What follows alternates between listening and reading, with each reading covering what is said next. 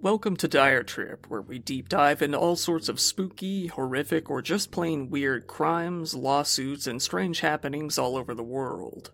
Without further ado, let's get into today's story.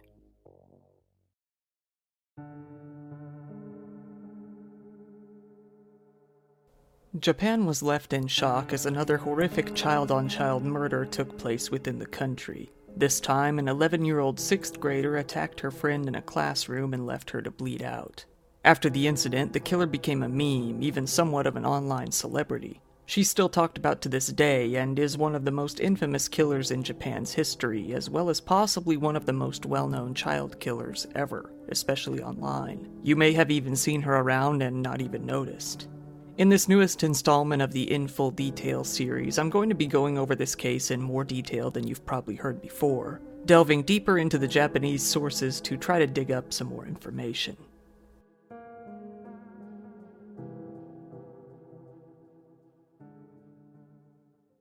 This week, Yours app has been kind enough to collaborate with me on this video. Yours app is a self care app designed to help you take care of yourself in all sorts of ways. The whole aim is to give you a place where you can relax and take care of yourself, even improve yourself. You've got everything from specially developed meditation rituals to yoga practices to even soundscapes and a lot more, including sleep stories to listen to, which is something that I'm sure you'd probably like if you enjoy videos like mine. Not only are there all sorts of stories on there, but there's also music and all sorts of other stuff that could help you relax. One of my favorite sections of the app is the psychology section. It's a section full of short, bite sized, easily digestible psychology tips from well established psychologists all over the UK. There are tips on everything from dealing with stress, to building relationships, to getting back to life after isolation. I'd say that one of the coolest things about Yours app is that it's all personalized to your taste. You don't have to go through a whole bunch of video and audio files on YouTube only to come up with nothing. Not only does it save you time, but you'll end up with a lot more in the end anyway. All you have to do is take about 5 minutes out of your day to be mindful, with Yours app acting as your own personal assistant to guide you and help you out. Not only is Yours app jam packed full of content in comparison to other similar wellness apps, but it's even cheaper in the end. Speaking of more bang for your buck, head over to yoursapp.com slash dire to get a huge 60% off discount from the yearly Yours app subscription. Or just sign up using the code DIRE. Signing up for the app directly supports this channel, too. The subject of our video today is a girl that was only referred to in the media as Girl A.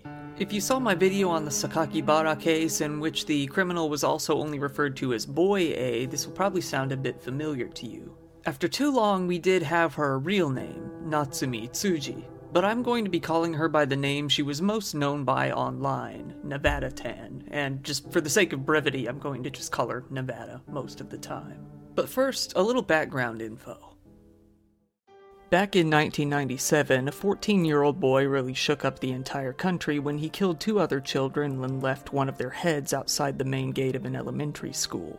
This case changed everything, and the age of criminal responsibility was lowered from 16 to 14. After a case in which a man entered a school in Osaka and stabbed a bunch of the students, a lot of schools beefed up security to deal with such threats. However, many of the precautions they put into place were centered around dealing with outside threats, not threats from within. The consequences of only lowering the age of responsibility by two years and by failing to enhance security within schools would result in the scale and impact of today's case. But how so? Let's start from the beginning. Our subject today is who they call Nevada Tan. We don't know a lot about her home life or a lot about her background in general. It seems that Nevada normally barely spoke a word to those around her for the majority of the time. Even when it came to her parents, she rarely spoke, mainly communicating with one word answers and grunts. It was originally rumored that her father was abusive towards her, but later remarks have revealed that this was not true. He regularly complimented her and would recommend books for her to read, which she happily did most of the time. Her home life was relatively normal in the end, from what it seems. Nevada was definitely known for being a pretty big nerd, or an otaku in Japan. She was mainly into horror, specifically more violent and gory horror. One of her favorite media was a movie called Battle Royale, a movie in which a group of school kids are dropped onto an island and forced to fight to the death with a random assortment of weapons. It's admittedly a cool setup, and she definitely found this to be true herself. Another personal favorite of hers was the Flash animation Red Room meme. This was a website that would ask the viewer, Do you like red rooms? And to make a long story short, it would kill the viewer somehow and paint the room red with their blood. It was a pretty big urban legend at the time, and there were a lot of memes and fan fiction surrounding it. She stayed in her room pretty much any time that she wasn't at school, usually browsing the good old 2003 2004 internet. According to her mother, the internet changed her, and not for the better. Nevada eventually decided to make her own website on an old platform called Cafesta, which was almost like a combination of LiveJournal and Gaia, where you could post about yourself and develop your own avatar. A classmate named Satomi found her on this platform, and eventually the two started communicating. They hit it off, became friends, and even started hanging out in real life at school as well. Satomi Mitarai, her friend, was 12 years old at the time and was the daughter of a higher level employee at a popular newspaper, the Mainichi Shimbun. She was the youngest of three kids, the only daughter, and her father doted on her a lot because of that. Her mom had died of cancer just a few years prior, back in 2001, and she was now living in a house with her father and brother, with her oldest brother being away at university. After her mother's death, her father's job ended up bringing her to the city, where she enrolled in Okubo Elementary School, the same school as Nevada. For a while, she never had any problems at school. Her father notably never heard her complain about school in general. She started hanging out with Nevada more and more. They even joined a basketball club together that met after school. However, Nevada ultimately had to leave the group to focus on her studies. The two kept in touch online, though, and kept exchanging their journals and sending each other links that they found interesting. At the time, leaving the club didn't seem like too big of a deal, but it was likely the original source of Nevada's problems. This club, and in turn her friend, were what she called her ibasho, which basically means the same thing as one's happy place in English. This left her with only one other ibasho, the internet. She got used to becoming more and more isolated, and the internet became mainly her only place to socialize outside of limited conversation at school. According to most people at her school, Nevada was in the upper or middle tier of grades in her class and was usually a quiet, composed girl. Until the end of fifth grade, that is, when her mental state began to grow unstable. She was suddenly unable to look people in the eye when conversing, and she began to go into a frenzy over small, trivial matters that irritated her but seemed inconsequential to everyone around her. She would hurl all manners of verbal abuse at her classmates, and on occasions even held up a box cutter in a threatening manner towards other students. At one point, a male student began to annoy her at school. She reacted by punching him, kicking him, pushing him down, and trampling all over him. She screamed at another student who tried to intervene, eventually yelling, shit, and walking away. That tantrum was over, but it would not be her last, and it would not be her worst. On other occasions, she would participate in group bullying against other students. This only got worse as she entered sixth grade. Satomi, growing more and more concerned, reported this to their teacher, but it fell upon deaf ears as Nevada was doing well in her studies and, to the teachers, seemed to be a model student. Nevada stated that she either wanted to become an author or a manga artist and began writing her own stories. One story was notably very similar to Battle Royale in that all of the students of a certain class were forced to battle to the death. All of the characters had names and personalities that were suspiciously similar to her own classmates. Disturbingly, she came up with violent and creative ways to kill all of them within the story. Somehow, she was able to stay friends with Satomi, although the friendship was somewhat strained. One day, in a rare playful mood, she hopped onto Satomi's back at school, piggyback style, just messing around. This was when Satomi grunted and told her, jokingly, You're heavy. Nevada was taken aback by this and angrily responded, Don't be rude. Despite being very thin and Satomi's comment being said in jest, she was very conscious about her weight and was deeply offended by the comment. Nevada soon fell out of favor with the students around her, to say the least, and over time her relationship with Satomi soured as well. Satomi wrote about Nevada on her own profile, saying she tries to play all cute and innocent. Nevada, having been friends before, knew her password and logged in, deleting the comment. They had a bit of back and forth, with Satomi saying that she knew who messed with her website. In response, Nevada logged in and deleted her avatar, which took quite a bit of work to make on Cafesta. Nevada later had similar issues with another girl during a group project in which they all shared access to a document online. This also became an argument that got out of hand. It's reported that, later on, most likely again on Cafesta, Satomi posted about Nevada again, this time insulting her a bit more harshly, again calling her heavy. Likely because it gained such a reaction the last time. Nevada, trying to save face, ordered her to take it back and delete the comment. Satomi refused, reportedly calling her pretentious as well. Nevada, annoyed more and more that these comments wouldn't stop, ended up with the deep desire to kill Satomi and end all communication with her once and for all. She thought about it for quite a long time and had even considered using either an ice pick or just purely strangling Satomi. Eventually, she decided upon a box cutter after getting some inspiration from a drama that she had been watching one fateful night. It was a TV drama called Monday Mystery Theater, which was a Korean drama that showcased several people being murdered with a box cutter one week.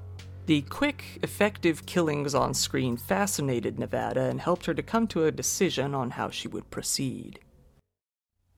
Then the day of the incident came. It was a Tuesday, June 1st, 2004. That morning at the Okubo Elementary School, Satomi told one of her friends that she wanted to leave a big online group in which they were all sharing journal entries, likely in order to distance herself from Nevada. Word of this got back around to Nevada, who it seems was moderating the group or at least had some control over it. She was visibly not pleased by this, but responded to the messenger, Do whatever you want. However, the issue wouldn't end here, not by a long shot. A few hours later, as students started prepping for lunch, Nevada approached Satomi and told her, Could you come with me for a minute? She led her back to an empty classroom at the end of the hallway where she closed the curtains and sat Satomi down in a chair. She looked at her and told her, coldly, Today, you're going to die. Unusually, it seems that Satomi didn't try to run away when this happened. It's very likely that she thought Nevada wasn't serious, as most sixth graders would assume. Nevada then asked if Satomi would like her to cover her eyes with a handkerchief when it happened, but she declined. So, Nevada instead put her right hand over Satomi's eyes and pulled the box cutter out in her left. She slit Satomi's throat from behind, very deep and wide. Satomi stood up from the chair and resisted in complete panic, causing Nevada to fight back, slashing her multiple times over the arms, notably on her left wrist. Satomi, suffering from extreme blood loss due to all of her wounds, quickly collapsed to the ground after a short scuffle. Nevada sat down next to her on the ground, waiting until she could confirm that Satomi was no longer moving. Once she felt confident that she was dead, Nevada left and returned to her classroom. By the time the students started to eat, the teacher in charge of the class during lunch realized that Satomi and Nevada were missing. Right after, she heard quick footsteps running up to the classroom. Nevada then entered, with her clothes completely covered in blood. Completely silent, she stood there, with both the bloody box cutter and the handkerchief clasped in her hand. The teacher, thinking she had hurt herself somehow with the box cutter, ran over and checked her over, opening her hands to see how bad her wound was, only to see nothing. The teacher, starting to panic, began to demand answers. Nevada finally spoke, saying, It's not my blood. It's not me. She pointed toward the room where she had just murdered Satomi, saying, I've done something bad. Nevada led the teacher to the body, crying the whole way there. The teacher came across Satomi's completely still body and called for help. The teacher then held Satomi, trying to stop the blood. She was still breathing at the time. Other students and teachers, hearing the screaming, came into the room. They were greeted by the sight of blood spatter all over the walls and the broken off box cutter knife blade on the floor, covered in blood. They shortly after called for an ambulance. Satomi's father was also called, and he rushed to the scene by taxi. The ambulance had trouble finding the classroom, so the teachers opened the curtains to wave them in, illuminating the horrific crime scene to see in all detail for the first time. By the time the medics arrived, Satomi's heart had already stopped. She had died from blood loss. Taking her to the hospital wouldn't have been any use. Satomi's father then arrived, seeing the gruesome scene for himself.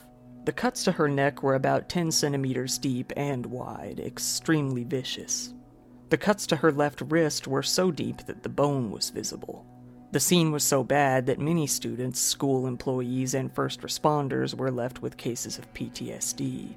The attacker, a meek looking 11 year old girl, was taken into police custody. She decided to open up a bit and she began being questioned voluntarily. She completely admitted to the investigators that she had attacked Satomi unprovoked. In a tearful confession, she told them that she had realized she had done a bad thing. This was, to say the least, an understatement. Her mother rushed to the station and came to see her in custody. She tried to get information out of Nevada and find out what happened, but she mainly cried and didn't speak. Back at school, all of the afternoon classes were canceled. Students were gradually sent home grade by grade in groups. However, the sixth graders were all left at school, with the teachers ready to probe them for information about the incident and about the relationship between the two girls. Nevada spent the night at the police station, sobbing and refusing to eat. She repeatedly apologized to any officers who happened to come in and see her. For a while, she refused to give any sort of motivation for why she had attacked Satomi, which confused the police and had them basically begging for answers. Initially, she just said there was no motive, she just did it. It was possible that she had started to see how trivial the whole thing was and started to feel embarrassed or ashamed of it. We'll never know for sure, but shortly after, she did admit to the police that it was an online argument that led to the murder. She told the police officers that Satomi was once a close friend, but she started writing comments about her online that she didn't like. She said, I had asked her to stop, but she didn't. We got into an argument, and I got tired of it all. Naturally, the public was shocked when word got out about the murder, mainly because of the ages of the two kids involved and the brutality of the attack. A sixth grader killing a classmate with a knife. Something like that happening is well beyond imagination, said a top government spokesman named Hiroyuki Hosoda at a news conference. They did identify the victim as Satomi Mitarai, only 12 years old, the daughter of Kyoji Mitarai, a bureau chief of the Mainichi Shimbun. Satomi's father spoke to a news conference, telling them that he had no idea how an incident like this could even happen. He couldn't fathom it. And he couldn't comprehend the loss of his daughter, either, saying that she was as necessary as air to him. That my daughter could no longer be with me is unbelievable. But the unbelievable has happened, he told the reporters. The media reported to the people that Nevada, Girl A's, trial would appear in family court, and it was likely that she would end up in a special reformatory institution for children, but this hadn't yet been decided on. At the time, in Japan, children under the age of 14 couldn't be prosecuted for certain crimes, at least not with traditional sentencing in jail or juvenile hall. After the Sakakibara case a few years prior, the age had been lowered to 14, but officials were very reluctant to lower it any further. Almost a year later, in March of 2005, a graduation ceremony was to be held at Okubo Elementary School. A graduation yearbook was prepared as well, and within the book there was a blank page. Students were to use this page to place their own pictures of Nevada, Satomi, or both of them if they like. Photographs were distributed to the students over CDs, which school staff later took back and destroyed to keep them from being leaked to the public. Satomi was posthumously given a graduation certificate, which her father accepted on her behalf. Nevada was given one as well, given that it would be required for her to ever enter middle school, and the school believed she would need it if it were ever possible for her to reintegrate back into society, whenever that may be. This case had many members of the public crying for harsher penalties when it came to juveniles who committed violent crimes. The age of responsibility had been lowered from 16 to 14, but seeing this case, that obviously didn't do the trick. In fact, violent crimes committed by those under the age of 14 had risen by almost 50% just in the last few years alone. The police still weren't absolutely sure where Nevada would end up. Although a reformatory program was likely, it wasn't set in stone yet. They continued to inform the local child welfare office of her actions and status. That office would be the one that decided whether the case went to a family court or if she went straight into a support facility. There were a few implications behind each possible option. If the case were to go to a family court, it would be possible that the court could place Nevada into a juvenile home where she would be monitored and protected.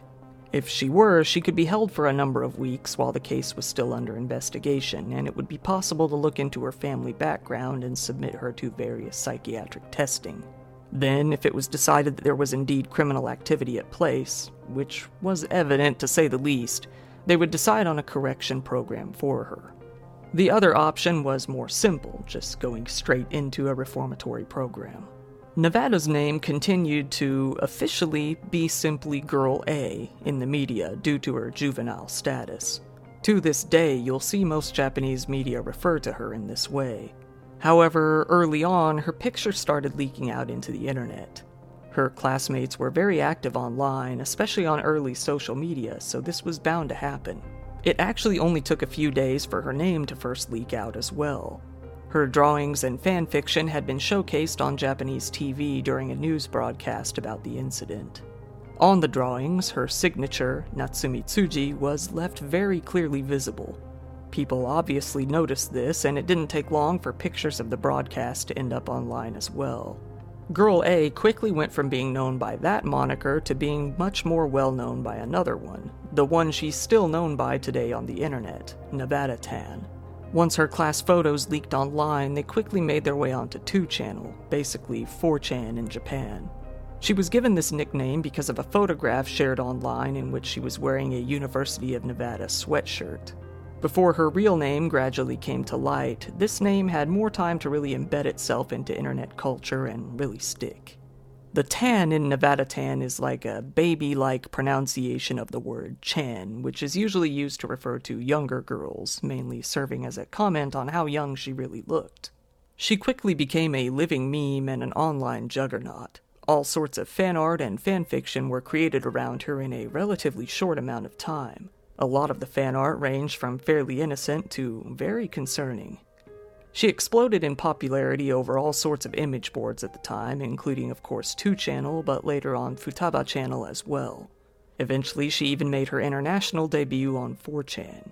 A lot of the fan art of her is done in a cutesy anime sort of style, with a lot of the images containing a lot of gore and many more containing her signature box cutter. There are now even entire blogs and websites that solely exist to collect and compile information about Nevada Tan.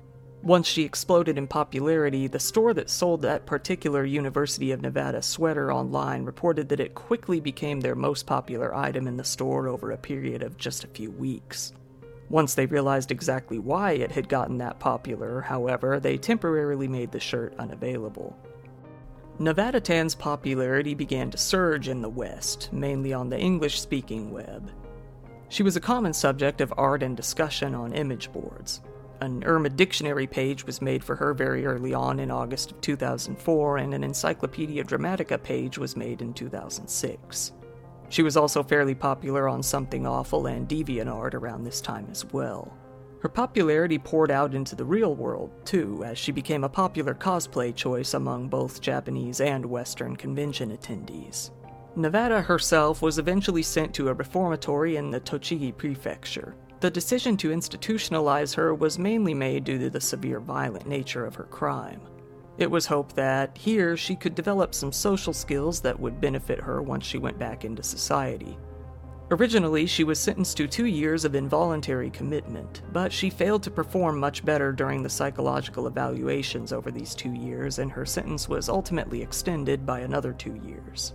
It was found during testing that, mainly due to her obsessive personality and her inability to communicate well with others, that she most likely had some form of autism or was on the spectrum somewhere.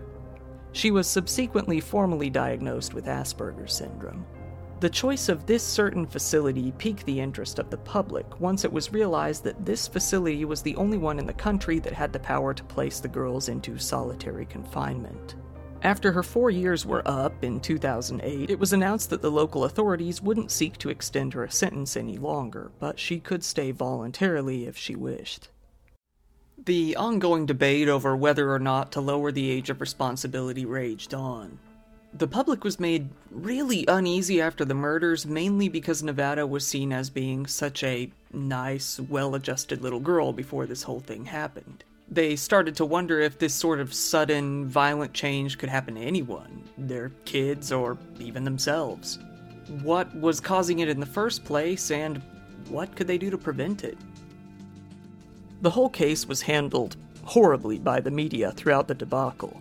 Not only was Nevada's name released on the news itself, but many ministers and government officials were handling things with, let's say, damn near zero tact. A public minister at the time, Kiichi Inoue, got into a lot of trouble by asserting that this case was probably due to women becoming stronger and more assertive over the years, blaming the case on a failure to follow more traditional gender norms. Men have committed thoughtless, harsh acts, but I think this is the first for a girl.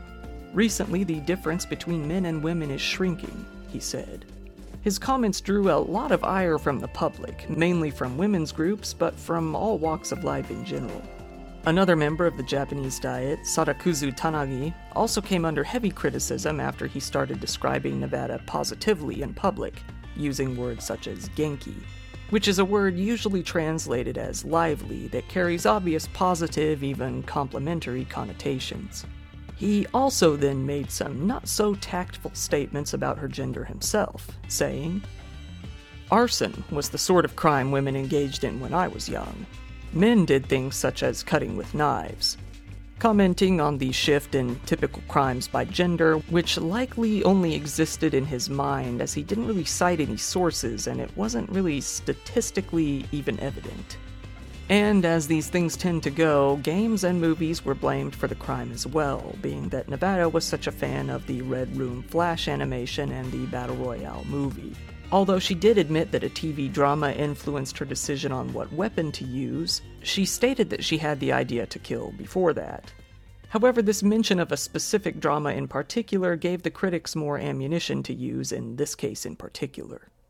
After a few more years, Nevada Tan, Natsumi Tsuji, was released from her reformatory in 2013 when she was 20 years old, the age of adulthood in Japan. She is now doing her best to reintegrate into society. In some ways, I feel like this case is almost the culmination of a lot of other cases that I've covered on this channel. The obvious case is the Sakakibara case, which came up on its own several times throughout the video, and then there was also the bit about the Osaka Elementary School massacre, which, you know, caused the schools to beef up security. The blame of manga, games, movies, and entertainment in general kind of takes us back to the otaku killer case, and the meme status and fan art and fame surrounding Nevada is very reminiscent of the Yuka Takaoka case. Alright, so th- this section was basically one big plug, but I-, I do feel it's true. This case is kind of almost the linchpin between all of the others, the, the intersection. I guess we'll have to see if any more cases in the future happen to link back to this one. Once again, this has been your host, Kyle. Thank you very much for listening to today's podcast episode. Feel free to look through my huge library of other stories if you found this one interesting, and be sure to be there for the next stories that come out each and every week. Have a good night.